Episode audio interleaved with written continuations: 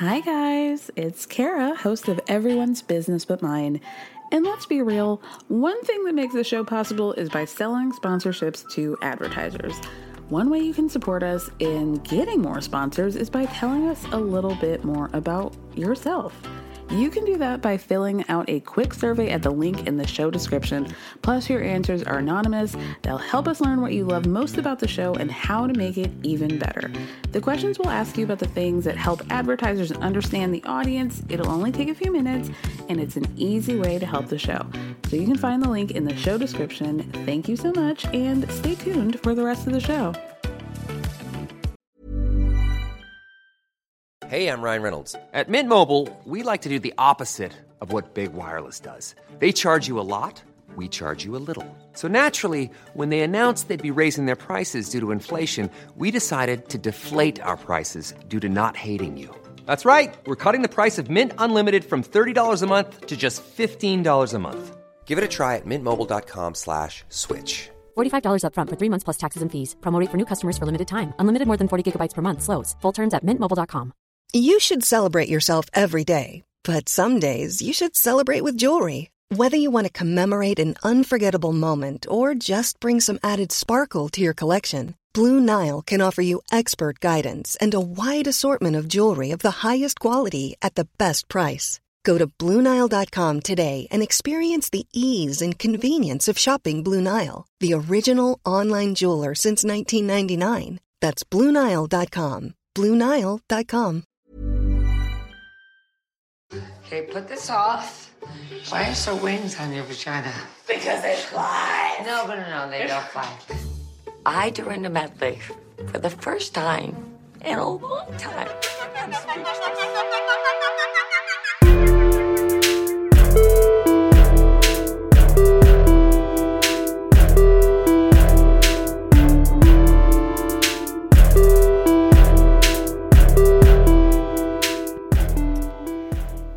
everybody. Welcome to another episode of Everyone's Business But Mine with me, Kara Berry, posted up in Caroline Calloway's grandma's house. How are we doing, you guys? I feel like this has been, you know, I feel like we've had like a couple of weeks of getting into the groove, but this one felt a little bit different, a little bit more shady, a little bit more difficult. I'm not really sure why, but here we are. We've made it another day. My arms are killing me, you guys. I did um, another one of Avery and Ramona Singer's workouts yesterday. Um, it was it was tough. We did arms and abs, and it was difficult. And I I yelled a lot of ex- expletives, and um, you know, but but we're here. I tried to do. She did a, a super hard one this morning Sunday. We're talking. I couldn't even do it. I, I got two minutes in, laughed, and I was like, you know what? I'm gonna get to my hip hop aerobics. Um, so let's get into a, another segment.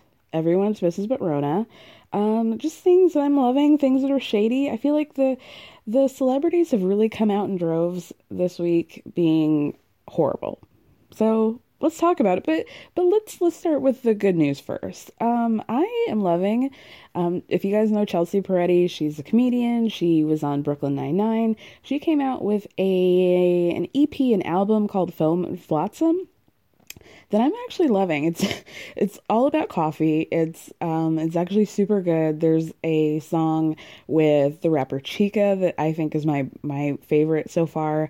Um I'm really liking it. Like I was really thinking this was going to be like, you know, I don't know, like a a joke album, but it I mean, and it is in certain ways, but she really got some, excuse me, good people. Reggie Watts.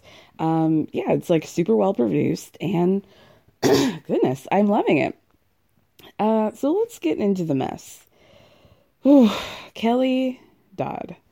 Kelly Dodd of Real Housewives of Orange County really stepped in it. I mean, if you guys watch the show, we know that Kelly is, um, you know, not known for being.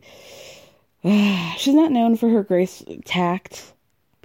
Um, she's she says a lot of things that she shouldn't. She should be horrified about saying, and then she apologizes for them later.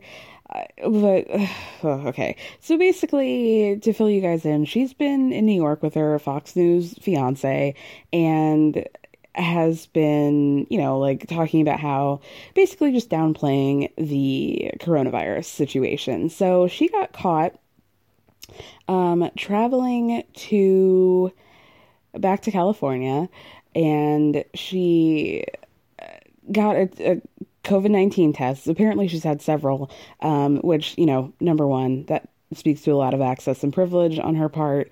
Um, but basically, so she traveled to back to California, and you know, people had concerns about that. And so, according to page six, she replied, you know, if it's dangerous, why are the airlines still flying? You think I want to fly? I had to get back. How is that elitist? How do you know how many people died from H1N1, the swine flu, or SARS? And said it's 25%. Give your get your facts straight. You're only hearing numbers, not the reality. It's God's way of thinning the herd. So basically saying that these viruses are like uh, what do you call it? Like evolution um, you know, we're seeing this happening. So uh, Vanessa Hudgens got in trouble with this pretty much like when the beginning of it uh, coronavirus hitting America by saying like you know like we're all gonna die, people are gonna die, like everybody dies. Um, so you know like I. I understand the virus. I respect it. That is such a funny line saying that she respects coronavirus. Um, but yeah, she she really got into a lot of hot water. Um, but yeah, she then kind of apologized for it, but then sort of she said well she said like oh i was proposing it as a question like is it god's way of thinning the herd? Like it's a very strange thing. First of all if it's god's way of thinning the herd then like don't take a test. How about that? Give those tests up to people who actually want to survive this and and are showing symptoms and not just like you know something that you're doing. Like truly she's taken multiple of these uh, tests. I mean it's truly like oh it's it's truly disgusting. Um but yeah she really hasn't apologized for it. She really more was just like yeah i mean she she's just very ignorant. I mean what what can you say? I i mean maybe this will be Andy Cohen's way of thinning the herd. How about that? maybe maybe we should deal with that. Um, yeah, she said she felt bad, and she said that her comments were ridiculous and stupid, and she you know gave a public apology as she's wont to do on Instagram stories. Um, she said that when I wrote that this is God's way of thinning the herd, this is not what I meant. Um, she said, I'm not insensitive. I feel bad for all the families that lost loved ones. I do think that we should all stay home and protect everybody. That's not what I meant, and I want to apologize for anyone who got offended, okay? I'm sorry. And then she said, I hope you can all forgive me for saying something so ridiculous and stupid. So again, please accept my apology. Um, yeah, it's just. I mean, truly. I mean, Kelly's certainly Kelly's Kelly Dodd is Kelly Dodd, and she's been Kelly Dodd. She was Kelly Dodd before she even came on the show. Before or right after it was announced that she was going to be joining the Real Housewives of Orange County, she got caught um, uh, by paparazzi by TMZ, and she was saying like, "Oh, I would never date a black guy." Like, I mean, she and we see her. She called, you know, people cunts. I think she called Heather Dubrow cunt. I, you know, she said that uh, Shannon Beador's like I can understand why your husband cheated on you. Just a lot of really disgusting things. So does it surprise me? No, it doesn't. It really doesn't. Let's get something that I just feel is like so silly and ridiculous, and I'm gonna get both sides of this couple. So Alicia Keys, who I truly like I find her to be so annoying and so like what I call people who are like hand on my heart people, like a Lin Manuel Miranda, who just go like really overboard with the sentimentality, this, you know, like, uh, but also are like, you know, you know, like when people, all those celebrities did the Imagine video for, um, you know, uh, awareness or to inspire hope like all these wealthy people talking about like imagine that we all are one as i'm saying this from my mansion like when there are people who are like in serious serious need of help um it, it's just you guys. so Alicia Keys wrote a song that she is hoping to serve as an anthem for essential workers. Um, the lyrics are You're doing a good job. Don't get too down. The world needs you now. Know that you matter, matter, matter. Um, the song she wrote actually months ago, it's called Good Job. Um, as a tribute to the unsung heroes in her own life. Um, but she says when the pandemic hit, she realized that the lyrics applied to all the unhung, unsung heroes whose work is critical through getting us through the crisis. Like, okay, are you going to be donating the proceeds from the money that you get from this song to people, or do you just want to sing a song and profit off of it? Like, what?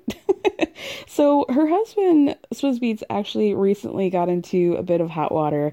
Um, I don't know if everybody knows, but uh, producers pretty much every week have been doing these Instagram kind of battles. It's called Verzuz, hashtag Verzuz. Um, and I believe it was started by Swizz Beatz and Timbaland. They were the first ones to go. Um, so they there's been talk about doing a uh, a series with uh, I believe it was Kanye and somebody else, and Swizz was saying that he wanted to do a you know they they wanted to do this battle. So he said that basically he wants to do it for profit basically. So people were like why on earth would we pay to see people doing going on instagram and playing their own songs? Like we can do this on our own. And hey guys like we're in a situation where we're all stuck at home and you know like this is stupid. Like we're not going to pay for this. So swizz hopped on twitter and said basically like you know i was talking about like you know raising money for funds like not making people not charging people like it's not going to go in my own pocket like it's going to be charging funds. Sir let me look up Swizz Beatz uh net worth. Um his net worth as According to Celebrity Net Worth, which has a very inflated uh, situation, but as of 2020, they're claiming that his net worth is $150 million. So, why would you ask people, many of which who don't have jobs, a lot of people haven't even gotten their stimulus checks yet, or are heavily relying on their stimulus checks to eat, to pay their bills, to pay the rent that they're not getting relief on? Why would you expect them to raise money? Like, they're the people that need it the most. so, why are they going out of pocket? Like, and many people are, you know, and thank God for all the people that have who can't really afford it, but are putting efforts towards people who need it even more than them. Um, sir, open your purse, okay? Open your own purse if you want people to get help so badly. I am so sick of these rich people like telling people, telling regular people that they need to raise money. You raise money. You raise your own money. Speaking of money, Kanye West. I, you know, the article that came out on GQ, I was not going to talk about it. We all know that he was going to vote for Trump for his blah blah blah reasons. I don't care to talk about it because I feel like Kanye, much like the president in the office that he loves so much, like lives for the applause, he loves the attention. And so like I'm just not going to give him that when it comes to his political decisions, but Forbes read the fuck out of him and I was loving it. They were like no holds barred. So, as we know, he's been trying to get on this billionaire list for some years now. I think mostly because uh, Kylie got on it two years ago, and he's been very upset about it since then. So Forbes did a slight thread. They they wrote an article. He officially was able to give his status, his uh, you know, like whatever paperwork he had to give them to, uh, you know, confirm that he is going that he actually is a billionaire. Um, but they Forbes seems very upset with the way that he went about it, and let's just give you a little bit of what happened here. So, Um, Forbes starts by saying, when we featured West on the cover of Forbes last summer, delving into his incredible success with Yeezy, he seemed pleased at first. His world famous wife, Kim Kardashian West, even tweeted her congratulations um, to the positive affirmations of 32,000 of her closest Twitter friends, meaning they got 32,000 likes, um, but without sufficient documentation on his unusual stake versus just his word and industry guesstimates, we didn't call him a billionaire, and that grated on him. Um, as the year went on, he protested publicly. He was quoted as saying, I showed them an $890 million receipt and they didn't say billionaire. He told an industry panel, um, something that no one at Forbes remembers. In private, he was more biting. Um, he texted them a, you know, this was a disrespectful article that was perfect, pur- purposely snubbing me. Something I wanted to say when our annual billionaires list appeared earlier this month, again with West absent, still no documentation, and now a pandemic to boot, West again reacted with hurt and venom. You know what you're doing, he texted. You're toying with me, and I'm not fitting to lie down and take any more in Jesus' name. At one point, he texted that Forbes was part of a group of media that was trying to suppress his self-made narrative because of his ra- uh, his race. That sister-in-law Kylie Jenner did make the list, um, also clearly stuck in his craw. Then yesterday, a breakthrough. West directed his team to provide what we feel is an authentic numeric look into Kanye Incorporated. The first Three things became clear from this exercise. First, it reinforces why we put him on the cover in the first place. West, in just a few years, has created a brand that's challenging Nike's Air Jordan for sneaker world supremacy. It's one of the great retail stories of the century. Second, it reinforced that West, who claims both in words and in this paperwork that he's worth more than $3 billion, and is an overly boastful as his political idol, President Donald Trump. Not a numbers guy, we agree. Finally, and perhaps most critically to West, it does confirm, based on our estimates, that his stake in Yeezy indeed makes him a billionaire, a bit over $1 billion, actually. Um, so basically, you know, Kanye West owns 100% of Yeezy, uh, which is great. Um, that's actually incredible. Um, so then he also gets about 15% royalty of the Yeezy revenue from Adidas. So he has Yeezy, but then he also has a, a deal with Adidas. Um, so upon closer inspection, it appears that some expenses are carved out of that slice, bringing his actual cut closer to 11%. At that rate, he would have received royalties of over 140 million from Yeezy sales just last year. Um, so then, you know, like he is still confident in saying that he is worth about $3 billion, which they have not been able to confirm. They actually think this is complete BS. Um, so basically, they think that it's not really liquid assets that he has, um, but it's about a hundred, excuse me, one point four billion dollars. Um, our rule of thumb for private assets like this is to lop off at least ten percent, so that's one point two six billion.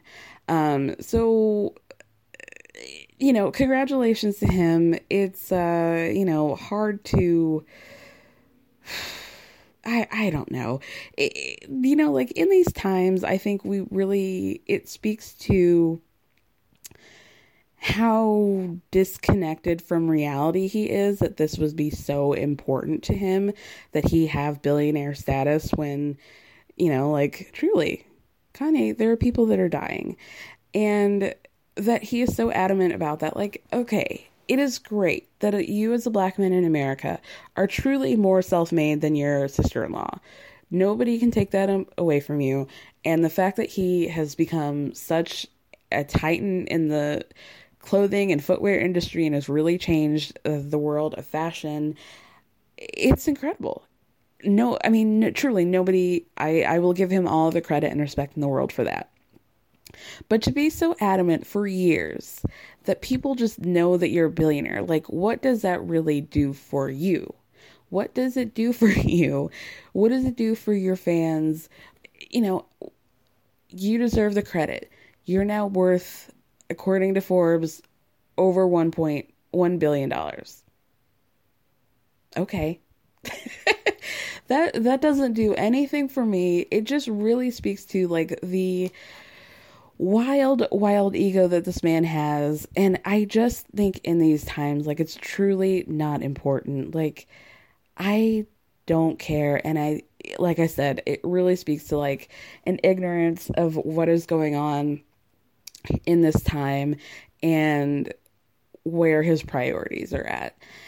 There's also been uh, an article that came out in People that I have a lot of questions about. I've been on Kanye Watch uh, during this pandemic, uh, here and there, but in terms of um, Kim, you know, she's always on Instagram, she's always posting stories. We really, I have not, and I've been asking people, and they have not really seen it either. Not really seen much of Kanye in her Instagram stories, which would not be that weird if we weren't under quarantine. um, what is weird, however, is the fact that he is, keeps going back and forth to the Yeezy offices, going to record music.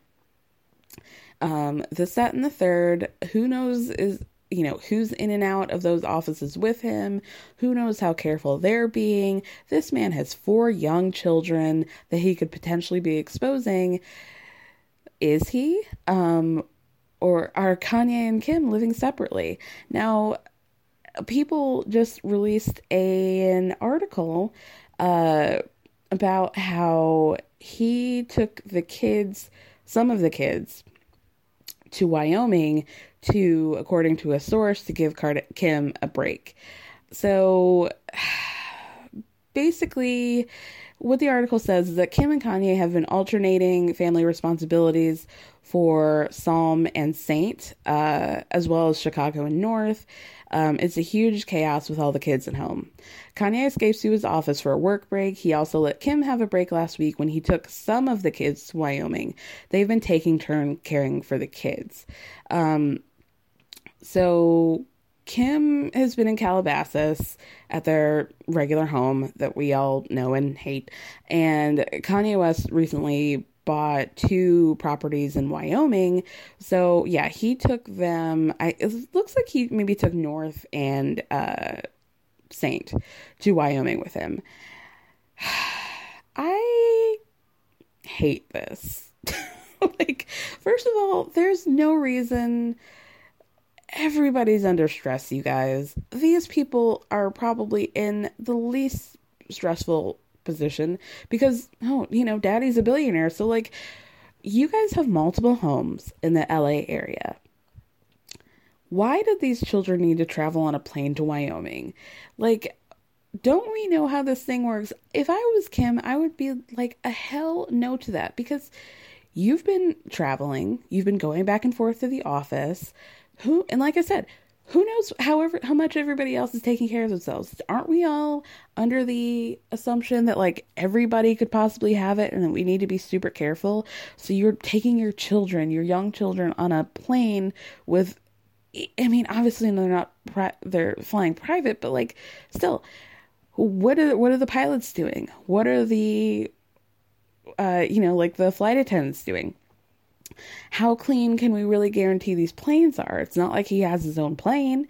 It, in it's just very like why did you have to take them to Wyoming? Take them to Beverly Hills where you have your other house if you guys need a break from each other. And you guys also have help. We've seen it. I know you guys are trying to act like the help isn't there, you know, we all see a little foot shuffling around in the background of your IG stories. So don't even tell me that they're, you know, that Kim is truly, you know, taking care of these kids on her own. So what what are you where are we doing here? Like you guys can't be that bored. if I can sit in my room and and do what I got to do all day, like there's no reason for them to be so bored. Like you, it's embarrassing and they should be truly ashamed of themselves. But before I get too upset, uh, let's just end this. this was not everyone's business but Rona. It was pretty much basically Rona uh, content. Uh, but let's get into Married at First Sight. Y'all, I have not seen a reunion that messy in so long, especially, I mean, this was like a landmark uh, reunion for the franchise, I think it was incredible. It was worth all of the season, all of the back and forth, all of the, you know, will they, won't they. It, it was incredible. I really, really loved it. So basically, they, this is like five months after decision day, according to them. And they, you know, all the couples come back and they tell us what we're up to, what they're what they've been up to. So the couples start with Katie and Derek. Uh, they are half of the couples that decided to stay together, uh, as well as uh, Jessica and Austin. The three other couples we know chose to break up. So here's what happened. So uh, we saw at the end of the show that Katie and Derek decided to get uh, a place together. They they moved into their apartment.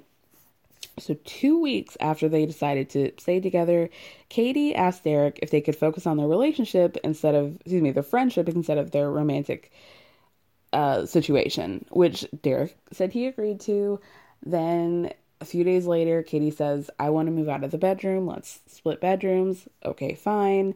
Then after that, Katie revealed that she slept with the ex, the ex that she had been talking about this whole uh the whole season, the beginning of the season where he told her that he loved her after not saying it.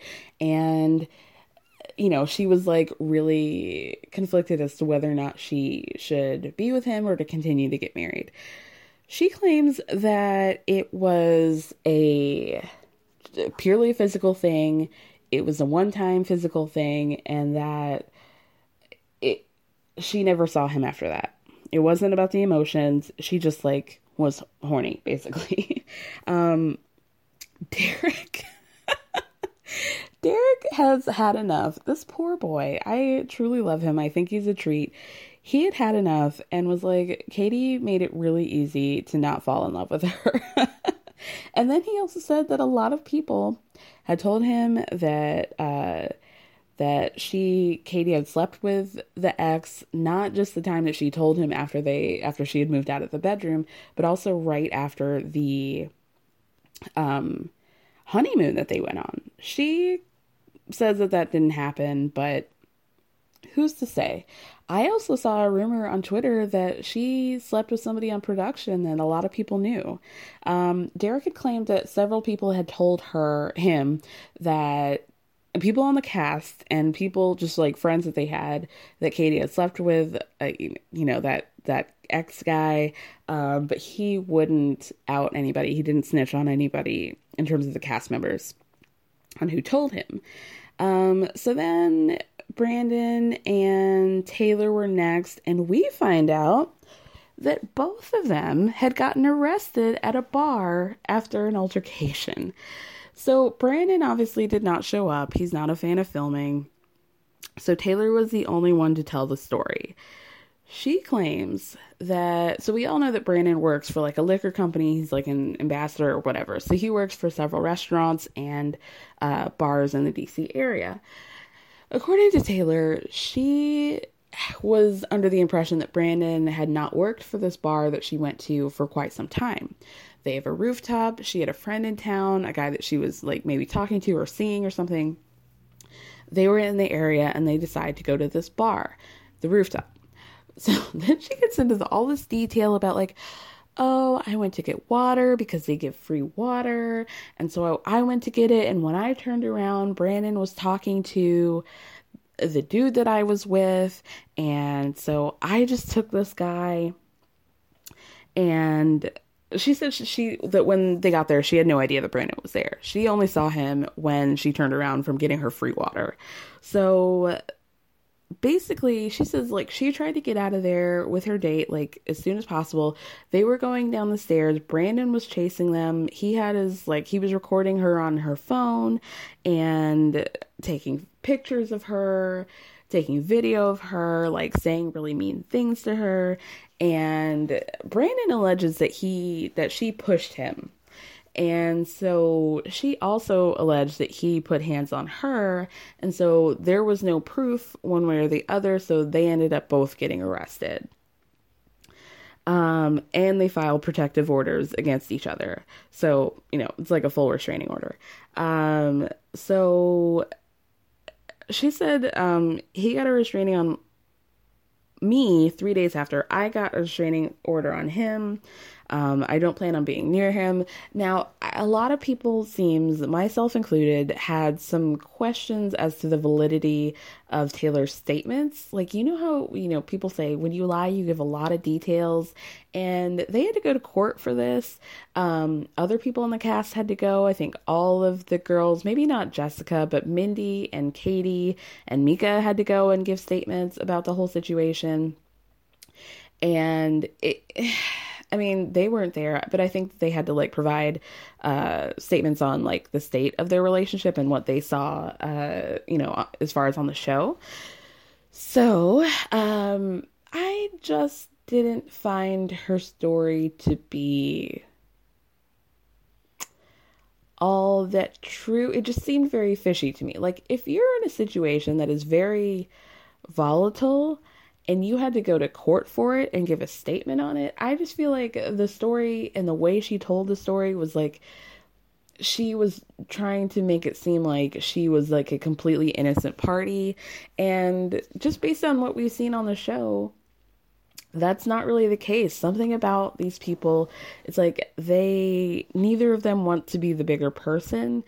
And i'm certainly like don't get it twisted i'm not excusing what brandon did. I just don't know that i i would have liked to hear both sides of the story. But even then i don't think i would have believed either one of them. We'll put it that way. Um, so Michael also had to attend the court date uh, and give a statement, and so the host Kevin Kevin Frazier who was a great host, I will say. He needs to be hosting the 90 Day Fiance uh, uh, reunions as well because Shaun Robinson, like, she. It doesn't really seem like she watches the show. Like she watches maybe like the highlights of the things that she knows that she's going to talk about, but it doesn't seem like she's invested in the show. Like Kevin seemed to like understand where people were at. He seemed to understand Brandon. He seemed to have like an understanding of like the storylines and the arc of the show and the way that Shaun doesn't really give me. And he was like really challenging the cast members on their um, behavior, on things that they did. Let me get back to Derek and Katie real quick because he asked Katie a great question. He first went to Derek and said, like, you know, like, Katie's complaint about you is that you haven't been that um uh, I don't know what's the word like that you you ha- that she's really had to carry the relationship that you haven't really initiated much. So like, can you tell me like what it is that you've done for her? And he, I thought, provided great examples. He, you know, he he we see him do very thoughtful things. We saw, you know, he said he bought her some like sheets that she really loved that were her favorite. He said, you know, I did this, that, and the third for her. And then when he goes to Katie, she said, you know, like, what do you feel your contribution was to the relationship? Her answer was basically like, fighting and fucking. like, it was like, you know, I initiated everything sexually and I initiated like the difficult conversations. And he's like, okay, but what did you do for Derek? Like, it, there, she didn't seem to have an answer for like, how she contributed in positive ways to the relationship. And I thought that was very telling. And I, this is a question that I've been wanting to know the whole season. Like, what is she contributing to the relationship in a positive way? Are you making a soft place for him to land? Are you making him feel comfortable or are you just challenging him and then trying to have sex with him and then challenging him and then trying to have sex with him? And I had a conversation with a listener, Holly, um, about this like classic Miranda Hobbs from Sex in the City quote, like, nobody wants to fuck mean mommy. It makes all the sense in the world to me why Derek might not want to initiate having sex with you if all he's having to do in the relationship is constantly prove himself, prove his worth, prove that he is going to do this for you, jump over this hoop. And that is all we saw him doing. And I don't recall a time really ever where Katie did something thoughtful for him or tried to be his friend in a real way or anything. Like everything was just like a test, and that has to be exhausting. And I could see like you not necessarily wanting to have sex with somebody who just wants to fight with you all the time. like I I I'm very confused and I wish that he had Kevin had maybe challenged her more, but I think he made his point of like she didn't have an answer for that. And I thought that was very good on him for asking. Um so getting back to the court date between Brandon and Taylor, um the girls that were there basically said like you know, they feel like Taylor was in the right to get the, you know, the court ordered the restraining order against him and they ask Michael like how did you feel? Like you are friends with Brandon but you know like how do you feel the situation went? And for the first time I agreed with Michael. He said you know I think there's blame on both sides. And then he said like you know according to what i heard in court it doesn't seem like brandon was the one who initiated the altercation that was had now michael gets upset and he walks off and i agreed and disagreed with him on the reason why.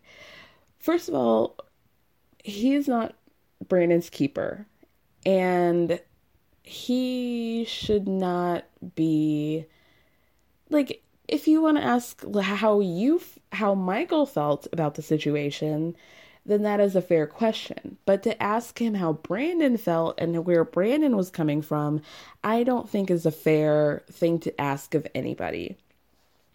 Um, I don't think it's fair for him to like be on national TV and having to like make an official statement on behalf of somebody else unless that's something that he wanted to do, unless that's something that he and Brandon had spoken about. Like, I just don't really think that was fair for him to him. So he walked off and he said, you know, like, I kind of approached the situation like Brandon, you know, with Brandon in terms of how I treat my children, like my students that have anxieties. Like, we saw that Brandon had anxiety on the show. I don't know. He he lashed out. I don't know much about how anxiety manifests itself with people, so I, I can't really speak to that. But what we did see was Brandon consistently be a complete jerk to production, to Taylor, to the other cast members, and he, you know, he just got real cagey, which I, I don't think is a healthy way to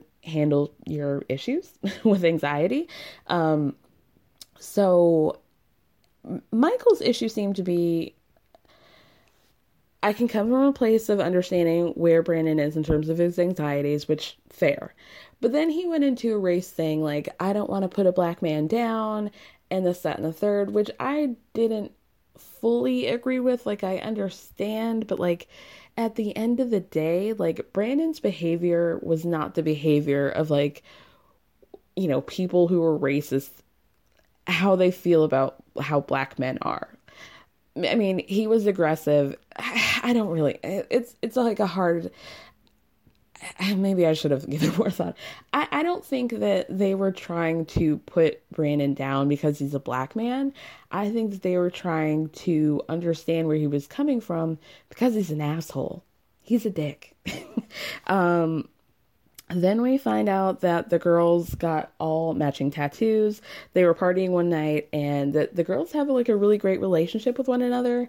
And so they got matching tattoos that said 10 um, on their fingers. So yeah, it seems like a lot of the girls who, you know, the relationships didn't work out, they're like, you know, we kind of approached the situation like, we're so grateful to have met these girls, and like maybe this was a situation that you know, like maybe the situation brought us all together and like we're going to take the positive from that because we're all really good friends.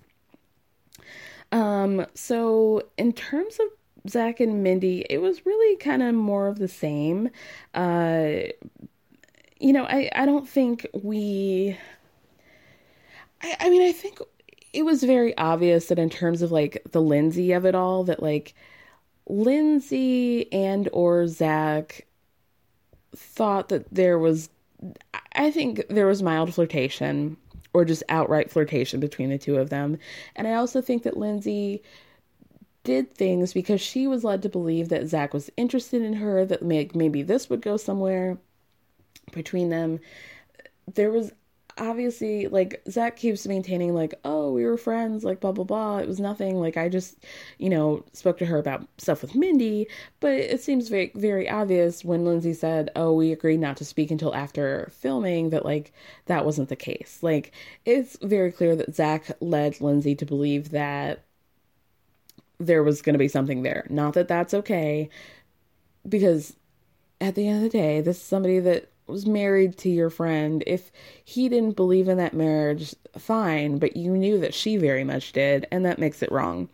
Um, so then we get Queen Shani, who's Mindy, one of Mindy's good friends. She came on, so be- she basically confirmed, like, I have proof that Lindsay believed that Zach was going to visit her and that he was into her, and that she believed that she was a better match for him than Cindy.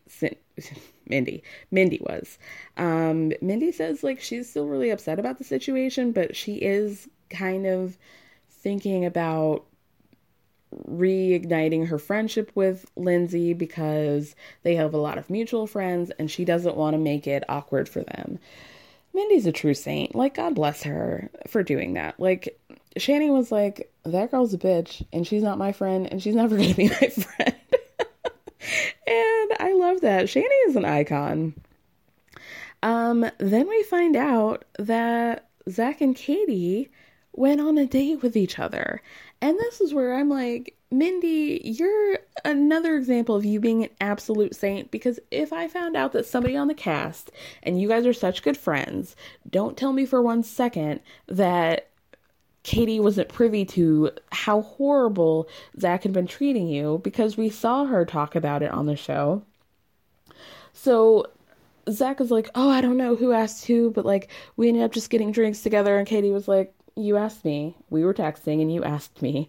And that they were just going to like talk about what happened. That this conversation happened prior to the show even airing so that so they got together for drinks to like discuss you know like their experience with the show and so katie said she was like you know I, you know, it wasn't really a match for me. And then, kind of, once I saw, once the show aired and I saw how Zach had been treating Mindy, it really was like a turnoff for me. And, like, I just wasn't interested, I wouldn't be interested in dating a guy like that. But, like,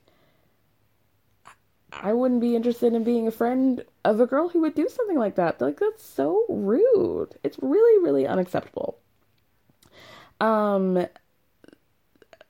so then they asked Mindy how she felt about it and she was like, "You know, I sent Zach a text that was like really katie like fuck you which is fair but i don't I, it doesn't seem like katie excuse me that mindy really felt like katie was at fault, which I think she needed to help hold her more for account. But again, maybe she's trying to like make do for the sake of like the group friendship, which she doesn't have to do. I mean, I would I would have really really been mad at Katie for something like that because I know Mindy must have confided with her even before airing, like during filming. It, it's just I just thought that was really weird. Um, so basically, I mean, that was really it. Jessica and Austin are really still very much happy and together. They're they got an apartment. They're you know going to be looking for a house and a, get a dog, and they're still on track to like have kids in a couple more years. That you know they really want to take this time to get to know each other. um, and in terms of Austin's travel schedule, um, Austin said, you know, I didn't realize how much I would be gone in terms of like the impact on our relationship, but then it also was a good thing because you know, like it was like an absence makes the heart grow fonder thing. And then Zach also gave her an engagement ring um, because you know the cast only gets these like wedding bands, so he gave her an engagement ring and got down on one knee, and yeah, they just seemed very happy and content with one another. So one couple out of five. can't go wrong with that question mark. Um, next season is going to be in New Orleans, but I'm wondering like if they're even going to be have be able to have a complete season or what because of what's going on now. Like I, I wonder if they were even able to finish, but I guess we'll see. But I mean they they um showed a preview for it, so maybe all systems are go and they were able to wrap up filming before everything got shut down. Okay, you guys, um, that is it for me. I did an interview with the one and only Miles Klee. We recapped the utterly incredible going down in history episode of Real Housewives of New York. Um, it was such a pleasure to talk with him. So check out that interview, guys. And that's going to be it for me today. Thank you so much for listening. Thank me for speaking. I love you guys. Bye. Hey, I'm Ryan Reynolds. Recently, I asked Mint Mobile's legal team if big wireless companies are allowed to raise prices due to inflation. They said yes. And then when I asked if raising prices technically violates those onerous two year contracts, they said, What the f are you talking about, you insane Hollywood ass? So to recap, we're cutting the price of Mint Unlimited from $30 a month to just $15 a month. Give it a try at mintmobile.com slash switch. $45 upfront for three months plus taxes and fees. Promo for new customers for limited time. Unlimited more than 40 gigabytes per month. Slows. Full terms at mintmobile.com. Planning for your next trip? Elevate your travel style with Quince. Quince has all the jet-setting essentials you'll want for your next getaway, like European linen, premium luggage options, buttery soft Italian leather bags, and so much more. And is all priced at 50 to 80% less than similar brands. Plus, Quince only works with factories that use safe and ethical manufacturing practices. Pack your bags with high-quality essentials you'll be wearing for vacations to come with Quince. Go to quince.com/pack for free shipping and 365-day returns. This episode is sponsored by BetterHelp.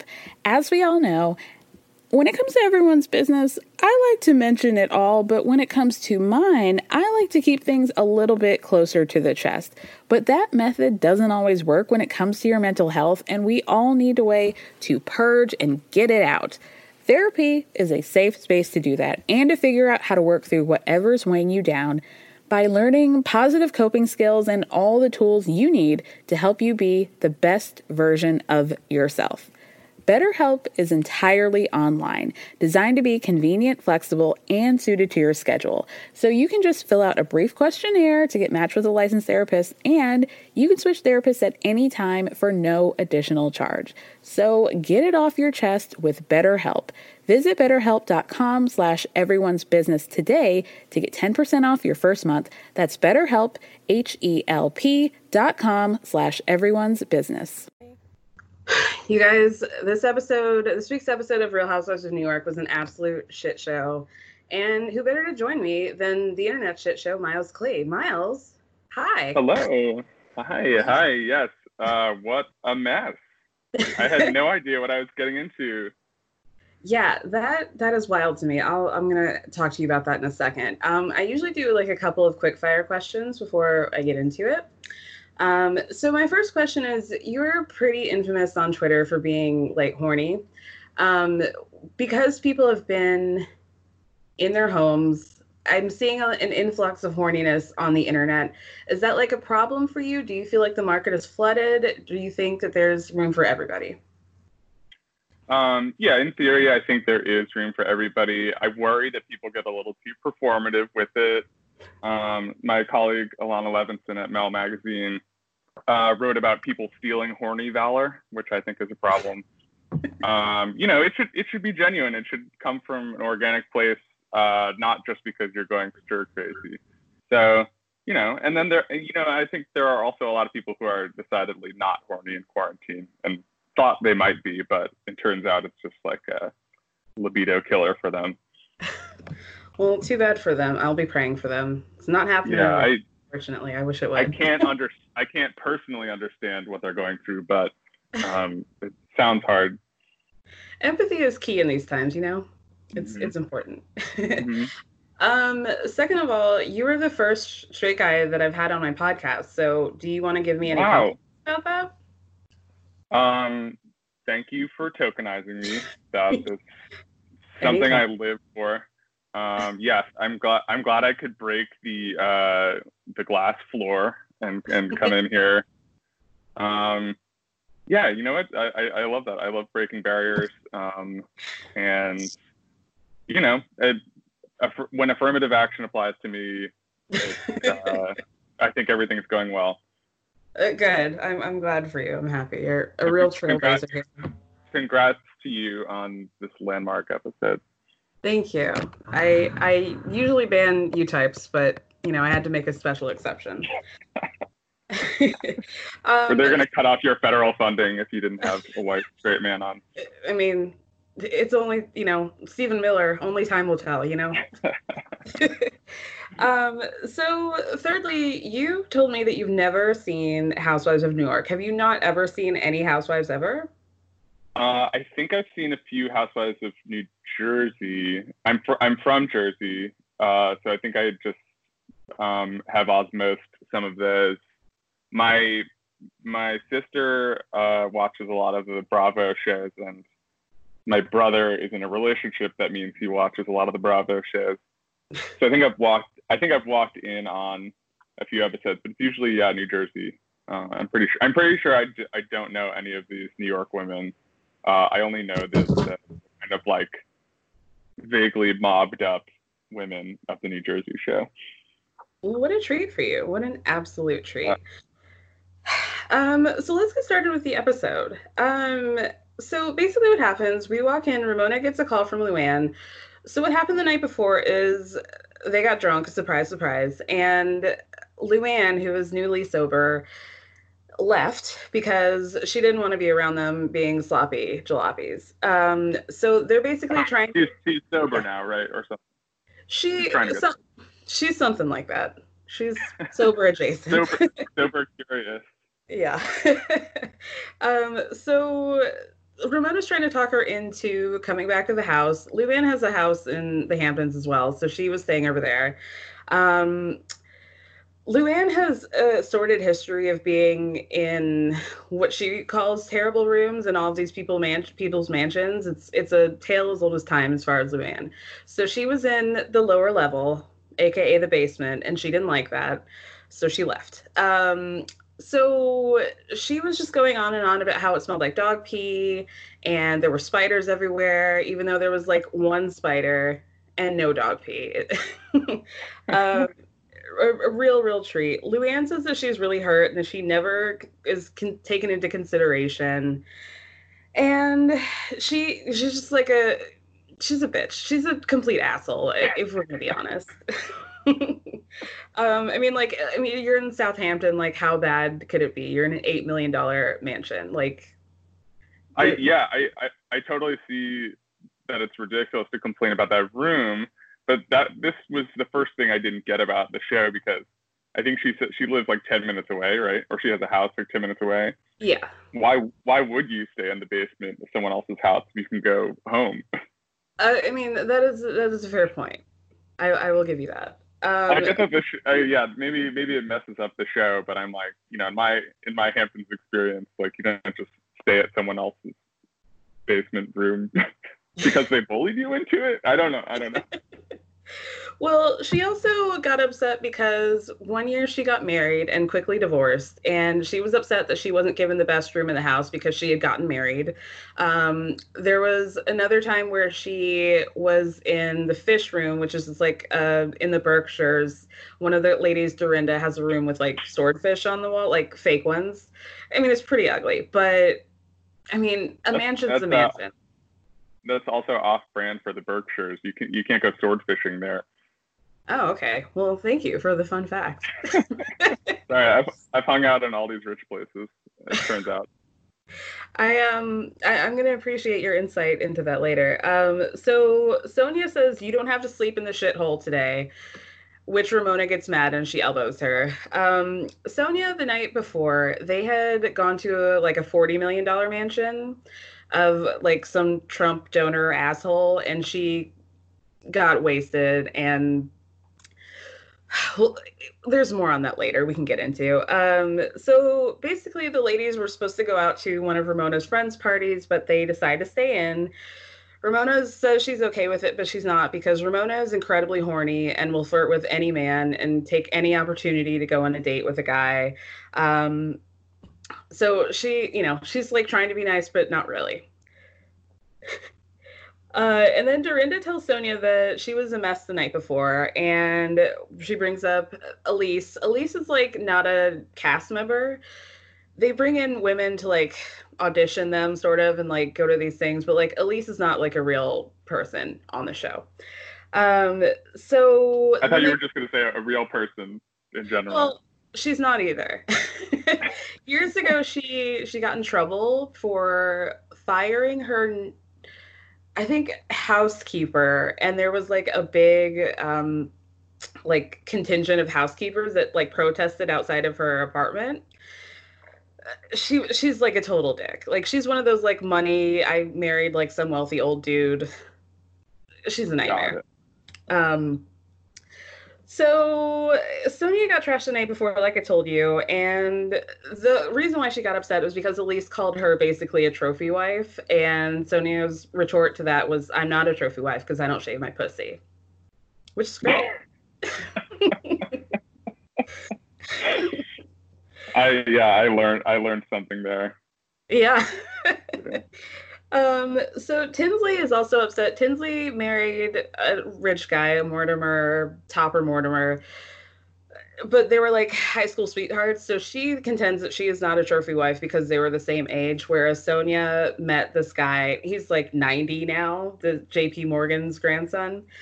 Um, so she is definitely like a trophy wife, but so is Tinsley, let's be real. Um, they Sonja says that she couldn't have been that kind of wife more things because she was doing gardening around the household and she knows where the shoe repair shop is in her neighborhood, which Tinsley doesn't. Apparently, that's another indication of whether or not you're a trophy wife. I have no idea. I mean, getting getting your shoes repaired, that's very humble. You know, like if you were a trophy wife, you just buy new ones. That that is a fair point. Um, they keep going back and forth about how they had businesses. Tinsley's business, as far as I can tell, is she had a purse line and she had a lipstick name after her. So does anyone have a candle business? um, not did Sonja have candles at some point? I don't maybe she did. Sonja calls herself an international lifestyle brand. She apparently has a soccer team in Africa. She talked a lot about um, a toaster oven that she created that never came to fruition. Oh, hell yeah. Hell yeah. yeah. Um, she does have a fashion line, but it's really like when you buy things on Amazon and then mark it up 500%. it, it's not really a thing. That's, that is business. That's the essence of business. Fair. Fair enough.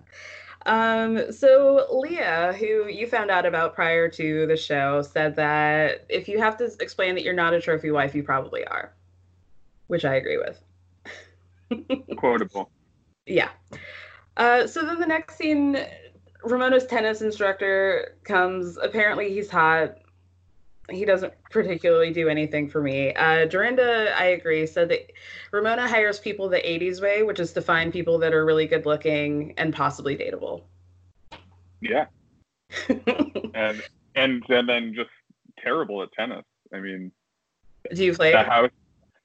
Uh, I mean, I mean, when I was a kid, but just like it's it's funny to not only debase yourself by being like I'm hiring the hot tennis instructor just to flirt with, but then to be, you know, the, I guess the whole TV show is embarrassing, but then to specifically just show yourself flailing on the tennis court.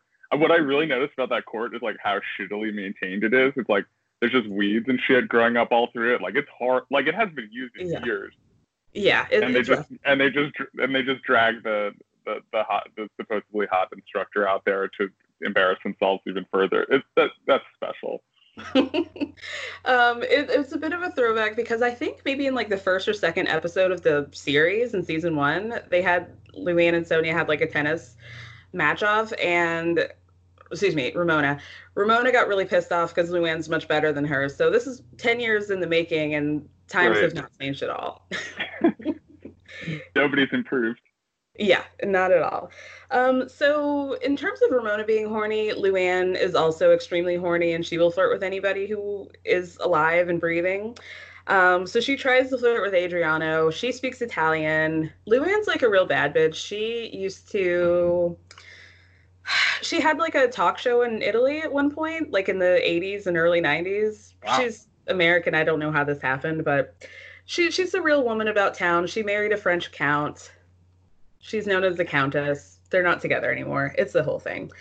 Um, so Luann is too competitive, Dorinda says, and Ramona's um, I don't know, tactic for playing is just to have her tits out and hope that nobody notices. And that seems to be exactly what happened. There's a lot of tit work happening. I don't mind it. I, I'm sure you don't. Um, Leah and Tinsley are talking about Sonja last night, um, saying that Sonja didn't marry the banker, she married the whole fucking bank, which is kind of iconic in the most horrific way. And Leah thinks it's weird that she doesn't really know Sonja, but she knows so much about her past life and not really anything about her current life, which is fair. Sonja has a big problem with that. Yeah, I couldn't follow any of this. Was this was, you know, they get to a certain point of fighting in this where I'm like, I really have lost the thread. And well, I, I mean, I think that happened to even the most seasoned watcher. yeah, No clue what's happening. yeah, I got the I got the banker thing. I married the bank, but but I guess she was not the. You know what? I'm confusing them all again. Because was she was the one trying to claim that she's not a trophy wife? yes. She's Okay. the one that doesn't shave her pussy, if that helps. Okay.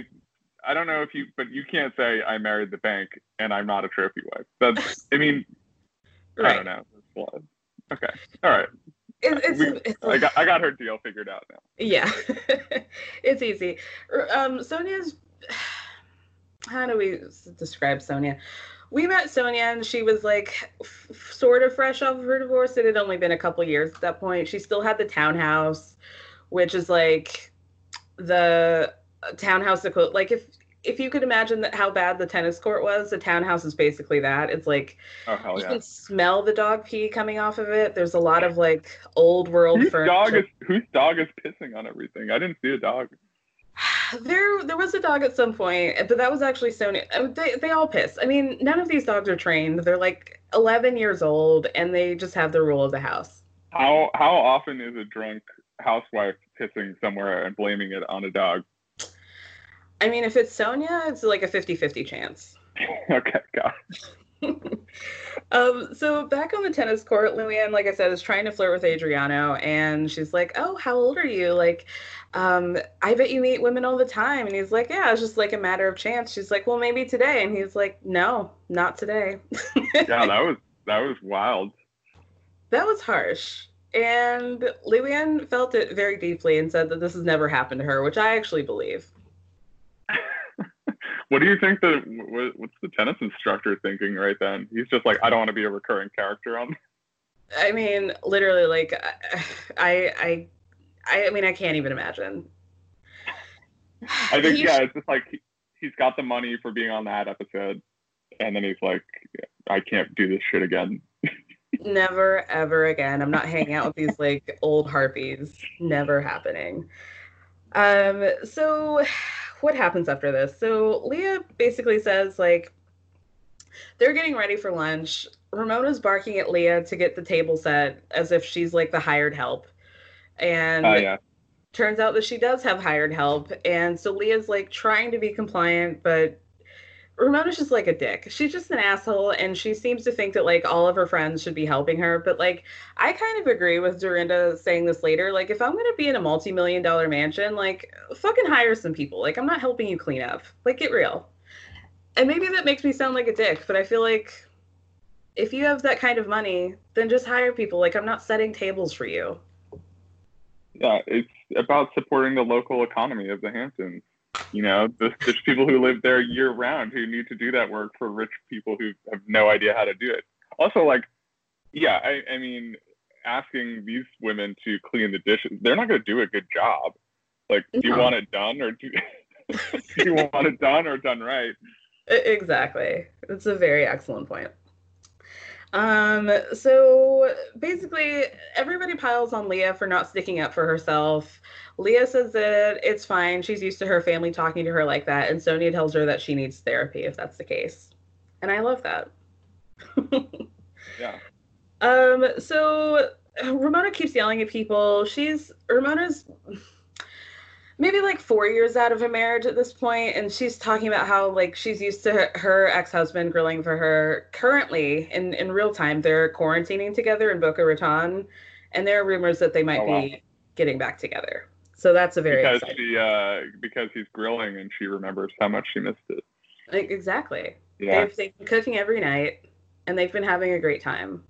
And she was she was like, she was struggling on the grill. She was melting down she really was. Um, so then they sit down for lunch, and Ramona basically bullies Luann into being vulnerable because they all had to do it the day before.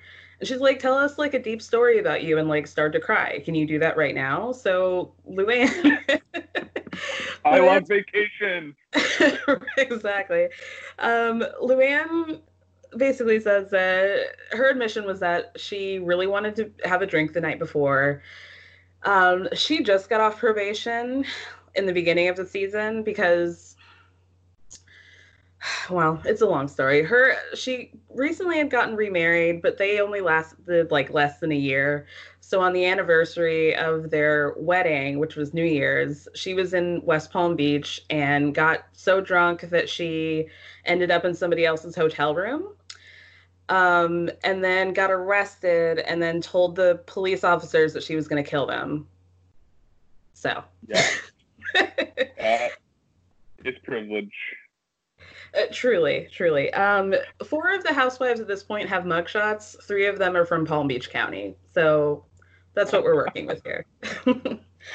Uh, so yeah, she basically says, you know, everybody's really proud of her for being so open because usually Luann is like, she's a cabaret star now, and by that I mean okay. she she people go to see her wasted because she's on Bravo. It's not like she's oh, a good. Oh, I've I've heard about this. Yeah, yes. this is something this is something I've heard. Oh my, uh, oh, holy shit. Um, no, actually, I think my, uh, I think my sister and mom and uh, my cousin my aunt all went to see to see one of her shows. Yeah, it just sounded like a mess. Wow. Yeah, she's they, a they, they were yeah, they were loving it. um, so yeah, she's she's a cabaret star in that respect, but not because she's talented at all. She also told everybody that she was going to be in Chicago, and the people for Chicago were like, "We you never even auditioned. We don't know what you're talking about, and this is never going to happen." so, um, so yeah, um, Leah is also newly started drinking. She's nine years sober. She says that she didn't stop because she like was an alcoholic. She just didn't like herself when she was drinking. But she started drinking within the past six months, basically for the show, I think, which is a good yeah. a good thing to do, a good decision to make. She's got a job to do. and boy did she do it. um, so then Sonja's groomers show up, and Luann again is immediately horny for one of the guys, Michael. She ends up scamming a massage oh, out of him. That's right. There is a dog there. There was a dog. That's Sonja's dog. um, so she scams a shoulder massage out of this guy, Michael. Again, this is like these dudes really look like extras from some sort of like backdraft or something like that. They're not really not. That guy, that guy went to the massage immediately. That seemed like something he does a lot. He was very into it. He was very touchy feely. I didn't check the beach chair that she was on, but I'm sure there would have been a wet spot if we had looked. Um, they were just having a great time, and I love that for her. I, I'm yeah. I'm like, does the groomer business have two guys specifically? So like, there's one guy who does the actual work, and then the other guy just gives massages to housewives. I don't know. They they had they had a whole system. I, I'm sure of it. Yeah, I mean, I've never heard of like two groomers having to be there. I mean, it's literally just the work for one, especially when the dog is like eight pounds. Yeah. I don't, I don't really know, but he he did the job and he did the job well.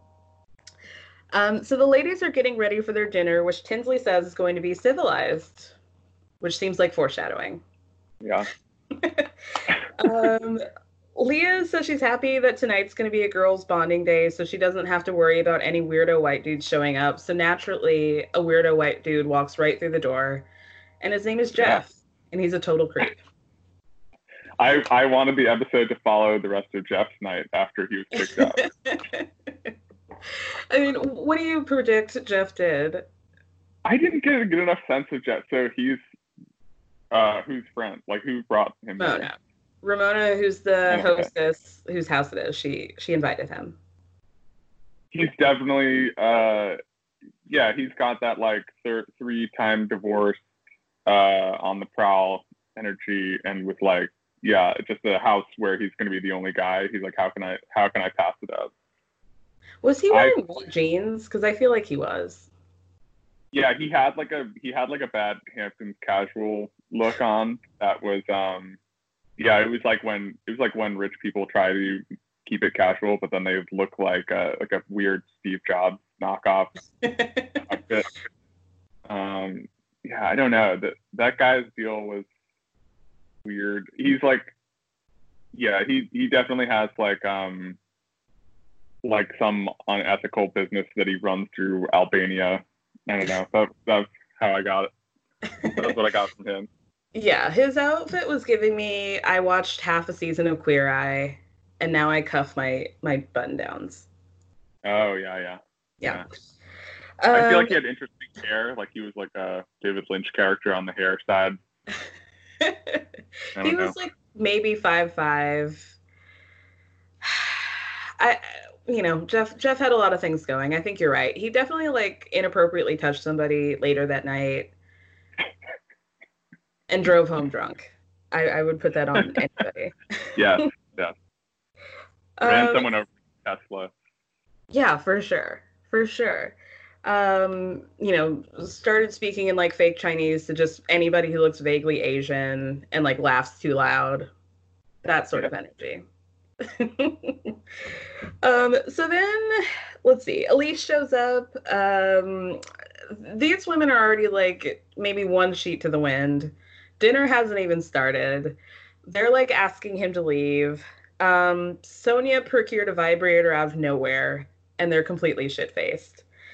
Um, she wrestled Tinsley to the ground and is like trying to put the vibrator inside of her vagina. It's 8:45 at night. Yeah, that's just, so we just that this was the part of it where I was like, wow, this is. I mean, my most of my reality experience is like with Vanderpump Rules, right? But I was like, wow, I'm actually watching sexual assault on this show.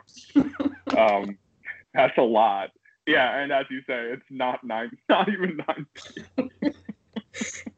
I mean, this is why this this is like the best franchise in the world. Like how and my favorite i mean my favorite part of the whole vibrator arc because there is a vibrator narrative through yeah. this episode is just imagining the production choices that went into like the second before she goes on camera just some random production assistant hands her the vibrator and it's like here just have fun with it and then later it's like of course deposited on the plate of chicken or whatever but after they're all passed out drunk someone just goes ahead and like puts that on the plate for for a dramatic effect later.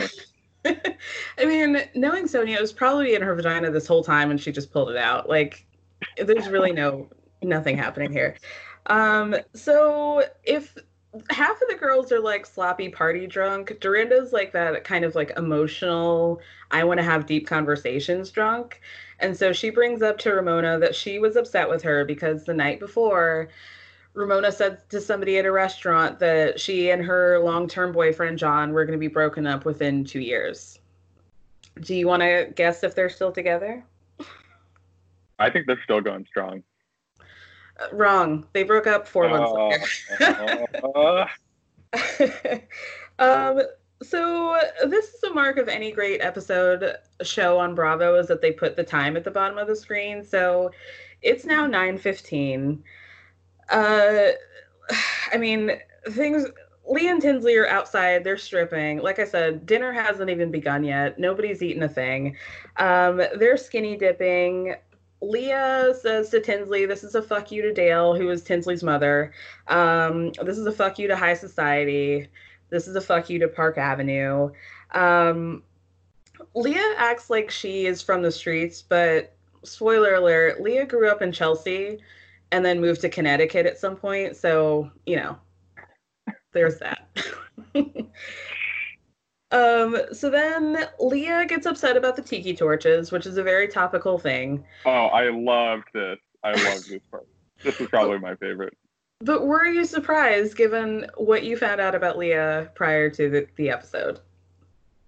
Wait, what? Her defense she, uh... of Jordan Peterson, that article that you sent me about her fighting with her boyfriend. Oh, oh, that was her. That was her. Okay. Yeah. Okay. She wait. So she, I thought it was that she has written for the the Federalist. Yeah, or, she did.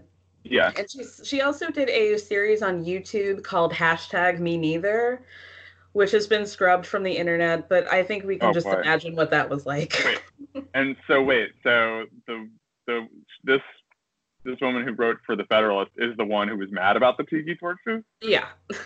That is confusing. It's extremely confusing, right? Like, where what's happening like, here? Like, what level of white supremacy is she on? I don't get it. It's like she. Real give and take here. I mean, it, it was it was it was great that she was like, I don't like what these represent. First of all, just like no no appreciation for context whatsoever. It's like if they're just tiki torches by the pool, they're not racist. Right. But but she's she's acting like there's a unite the right rally around the pool in effect right then. I mean, there might and then the other whoever else is in the pool is like, I don't get it. They're just. yeah, Tinsley's like, this is just a fun party thing. Like, what's happening? She has no idea. I mean, I could not I, imagine that Tinsley ever reads the news. Yeah, I love that she was like, you need to read the news.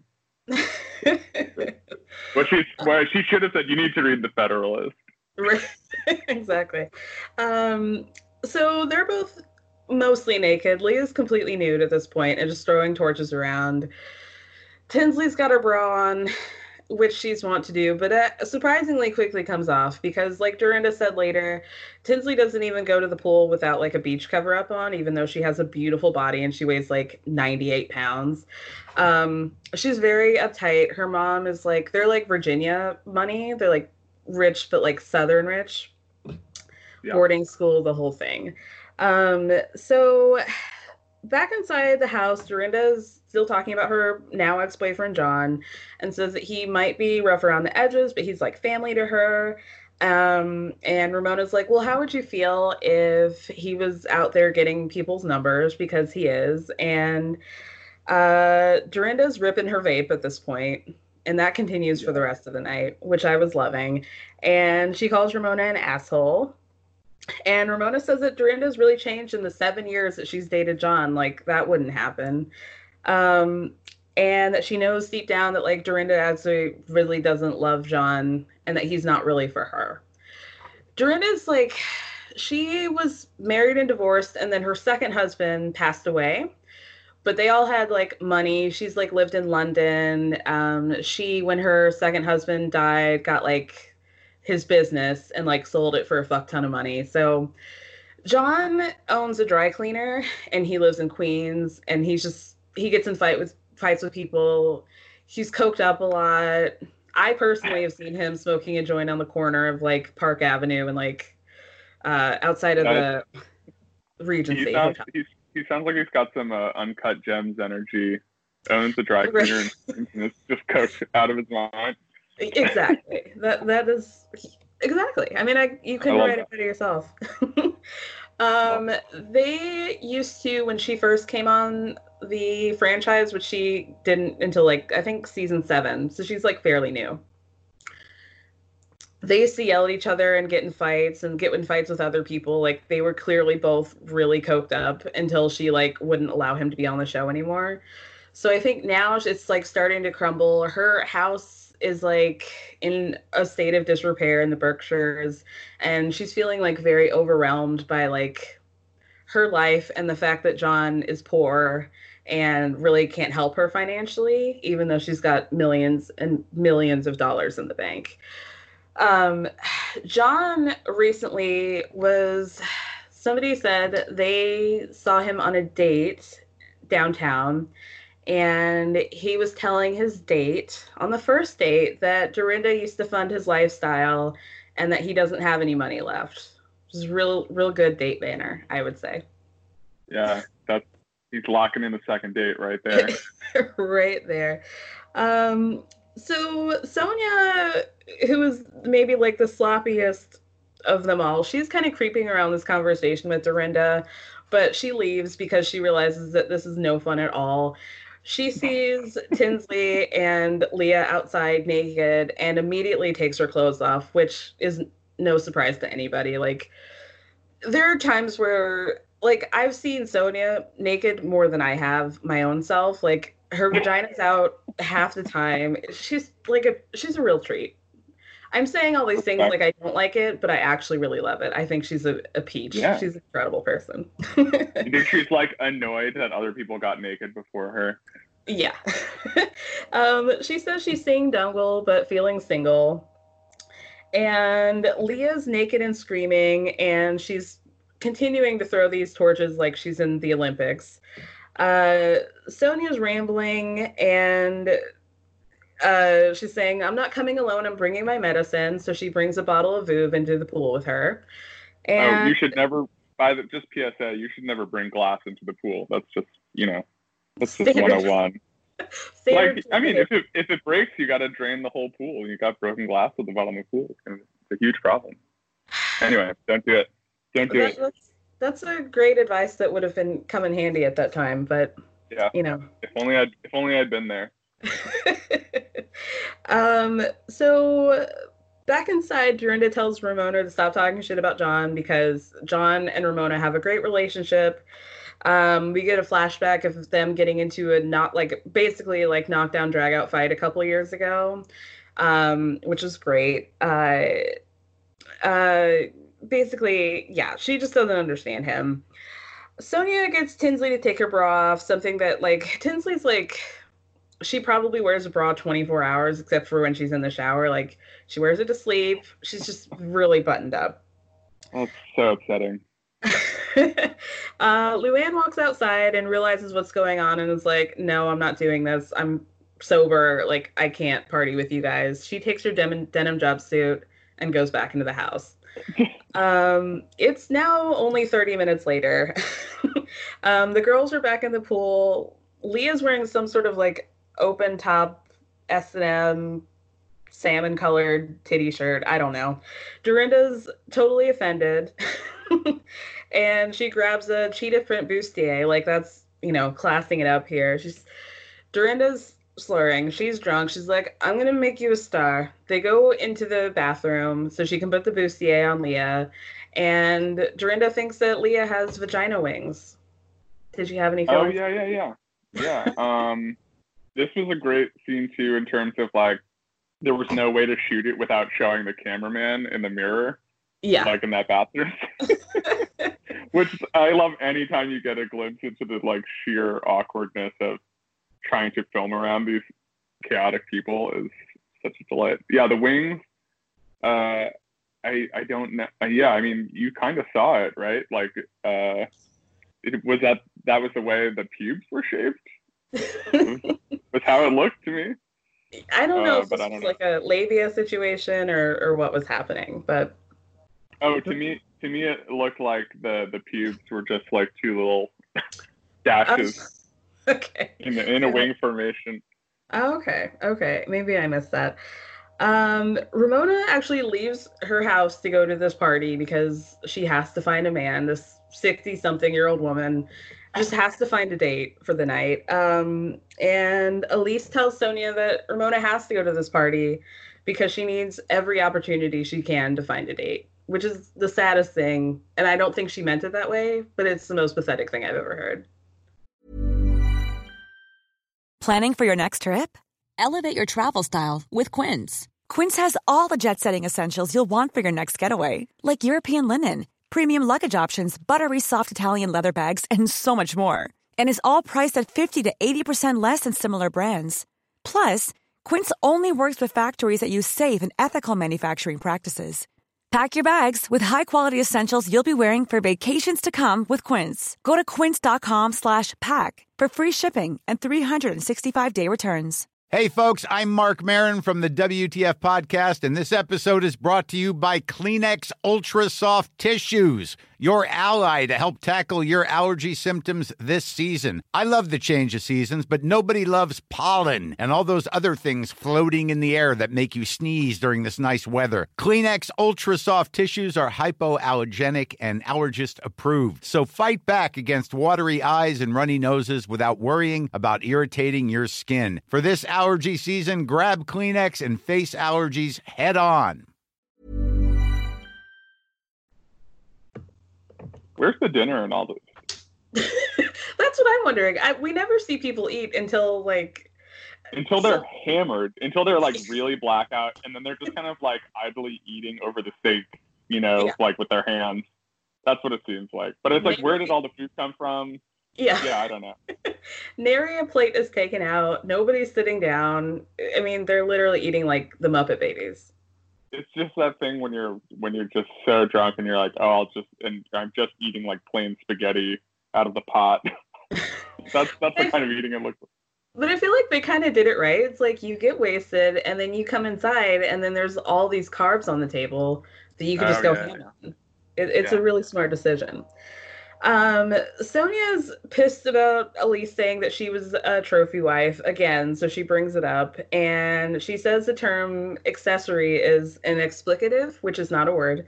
And Leah tells Sonja that the yacht has sailed and to l- drop the Morgan name and to let it go. 1985 is gone. Fuck JP Morgan, which I agree. Uh, I bank with JP Morgan and I will say fuck JP Morgan. Sonja says, if you give me another Morgan to fuck, I'll fuck him. So that was great. Um, Well, I, can we appreciate the yacht has sailed? That's pretty good. it, it is great. She she used to have a yacht. I mean, it was a truly great line. Um, Sonja asked when this party became Occupy Hamptons, which is just a Yeah, great. what does she mean? What does she mean by that? I think she just means like I don't know. Like Lee keeps talking about how you should like leave the money behind. I, I really don't know.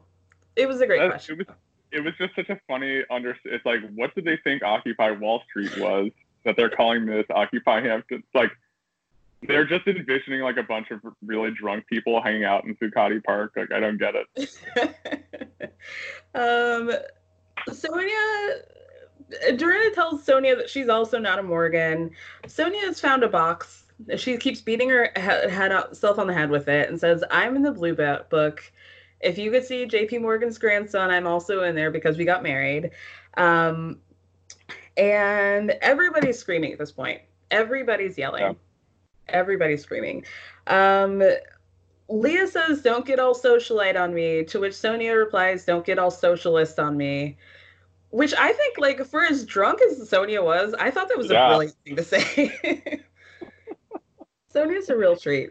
Um, Sonja then goes to pee with the door open and is screaming at Leah for not knowing her roots and talking about how, like, Tinsley made a whole brand off of being a Mortimer.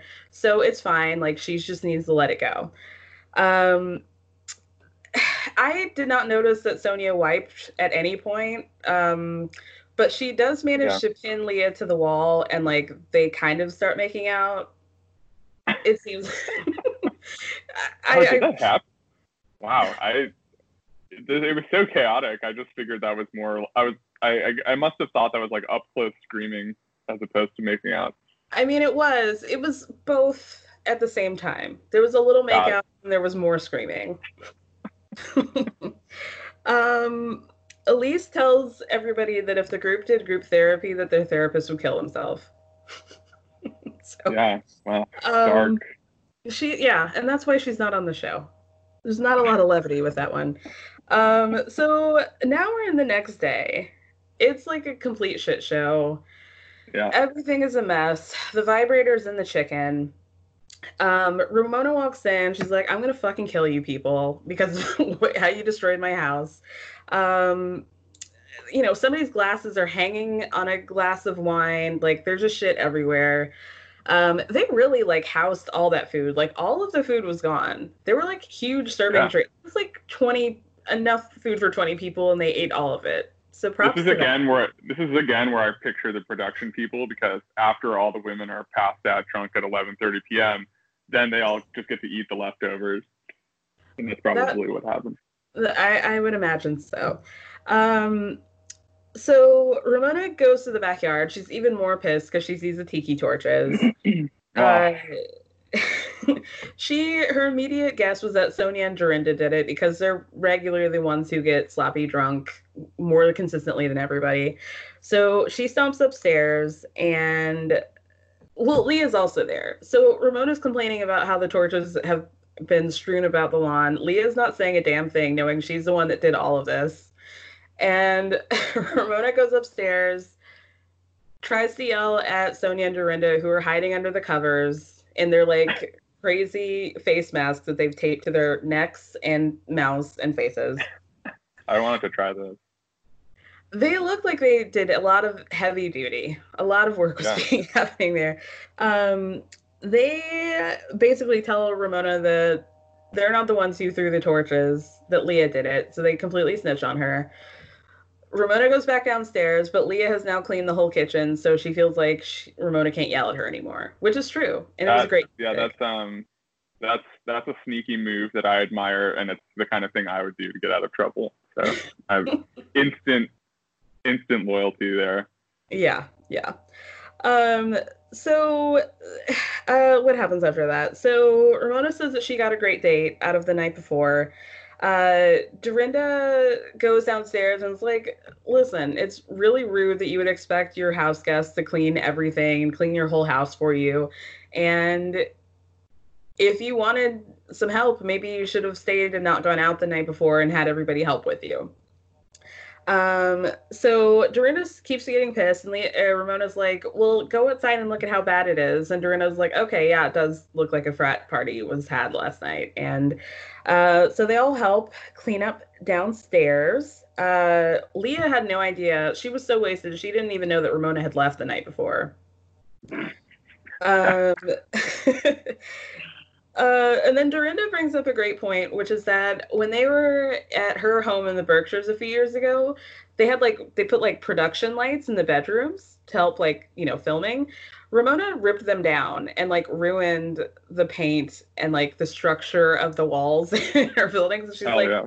you have no right to complain about like us leaving food out the night before when I had to like it was like thousands of dollars of damage that she did to this like estate. It was Yeah, yeah. That, that makes the the vibrator and the chicken is quaint by comparison. exactly. um, so then, yeah, I mean, basically that was it. Leah says that it was like she was thinking that she was on Game of Thrones, and that's why she threw the torches. Um, then Dorinda's like, "Well, where is Tinsley in all of this?" And we find out that she's passed out in bed with an entire plate of spaghetti. Yeah. Uh, what a great shot. Again, again, something I think someone just put that plate there while she was passed out. But you know, it look, it, I you don't want to get in the way of a good story. It's, it's just great. Yeah, sometimes you have to let that stuff go for the sake of art, for the sake of high art. um, did you have any lingering thoughts from the episode? What What did you think of it as a person just going into this blind? I, I mean, I knew that you know from reality shows I've watched, like I know it's heavy drinking, but I was like, they're way drunker than I think the average reality show ensemble. Am I crazy? Like, holy It's- shit! It's impressive for women of their age. it, it is wild that they drink so heavily. Like I could not do that. Like this, that would be like a once a year situation for me. And then I would be down for like three days. So like I can't imagine being in my like 50s and 60s partying that hard and being like so awake and refreshed as they were the day after. I mean, I love too that it's, you know, the whole the whole concept of the Hamptons is like, yeah, you're gonna get wasted, but you're you're supposed to be kind of just like drinking rosé all day and then going to bed at 8 p.m. as opposed to just like this this like abortive dinner party where you're just pounding booze into your face until you're ready to like destroy the whole house. Wow.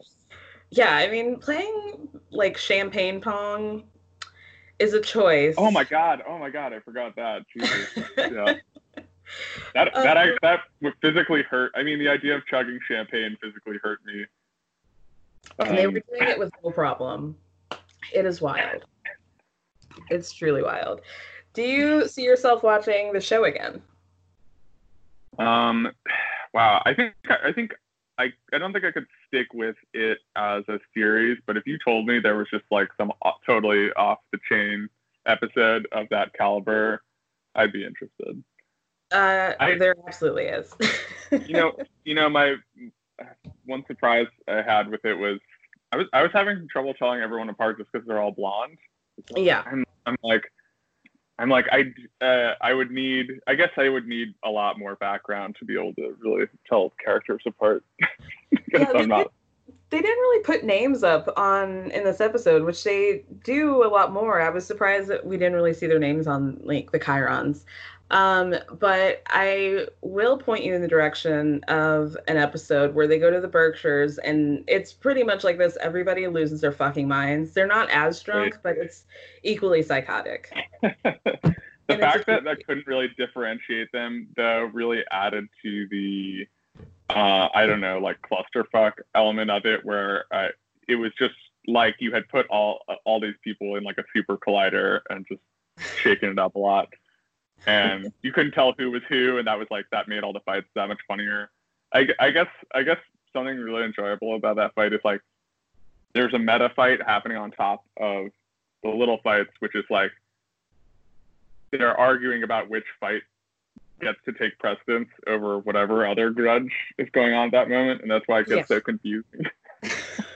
Yeah, and that's kind of why they're better than like any other Housewives franchise because like in Beverly Hills, they'll take a fight from like 2 years ago of like okay, one girl gave another girl a pair of panties, like a thong because she like could see her vagina one time and that ha- that fight happened for 2 years. That was the crux of the whole series for 2 years.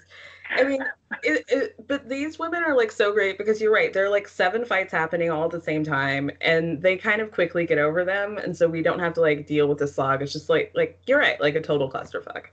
Oh, I there was such a funny moment. Again, this is just in the midst of the confusion, but it's like these two of them were having like just a huge fight, and then they just immediately turned the corner and were like, "All right, we're we're best friends again." Do you do you remember what I'm talking about? Yeah. What was that? that's that's how they operate. It's amazing. It's truly amazing. Um, yeah, what what a what a real treat. I'm so glad that I made you watch this instead of Vanderpump Rules, which has been failing at every corner this oh, season. Sorry to hear it. I'm sorry. Me too. I've I've got a lot of emotional investment into Vanderpump, so this is like a real disappointment for me. Yeah, I mean, well, here in West Hollywood, we're we're very worried for Lisa because they canceled Pride, of course, and uh, uh, I don't know if she can't be the queen of Pride, then what does she have? Yeah, I know. Burn it to the ground. Well, I really appreciate having you come talk to me. Can you tell people Happy. where to find you? Uh, yeah, you can find me at Mel Magazine, M E L uh, and my name is Miles Klee. Um, I write too much there, and then you can read my bad tweets at just at Miles Klee, Klee with a K. Um, and yeah, it, it gets horny on there, but you know, just just go with it. It's fun. You know, I'm harmless. Yeah, you had a a great article about the fat baby, the gigantic baby that everybody's yeah. disgusted yeah. by, myself included. Um, you really brought me down a peg by saying that he represents everything that's good in the world, and I didn't appreciate it, but I liked it just the same. uh, some people got mad mad about that piece actually. Did they really? That's so. Uh, well, they they were like, you know, I I think it's kind of a tongue in cheek post, but people were like, "Stop taking this so seriously," and I'm like, "You're you seem like you're taking it pretty serious." Okay. I love that. Well, let's say goodbye. I'm going to take you off recording, but I did have one more thing to say to you after this, so don't hang okay. up.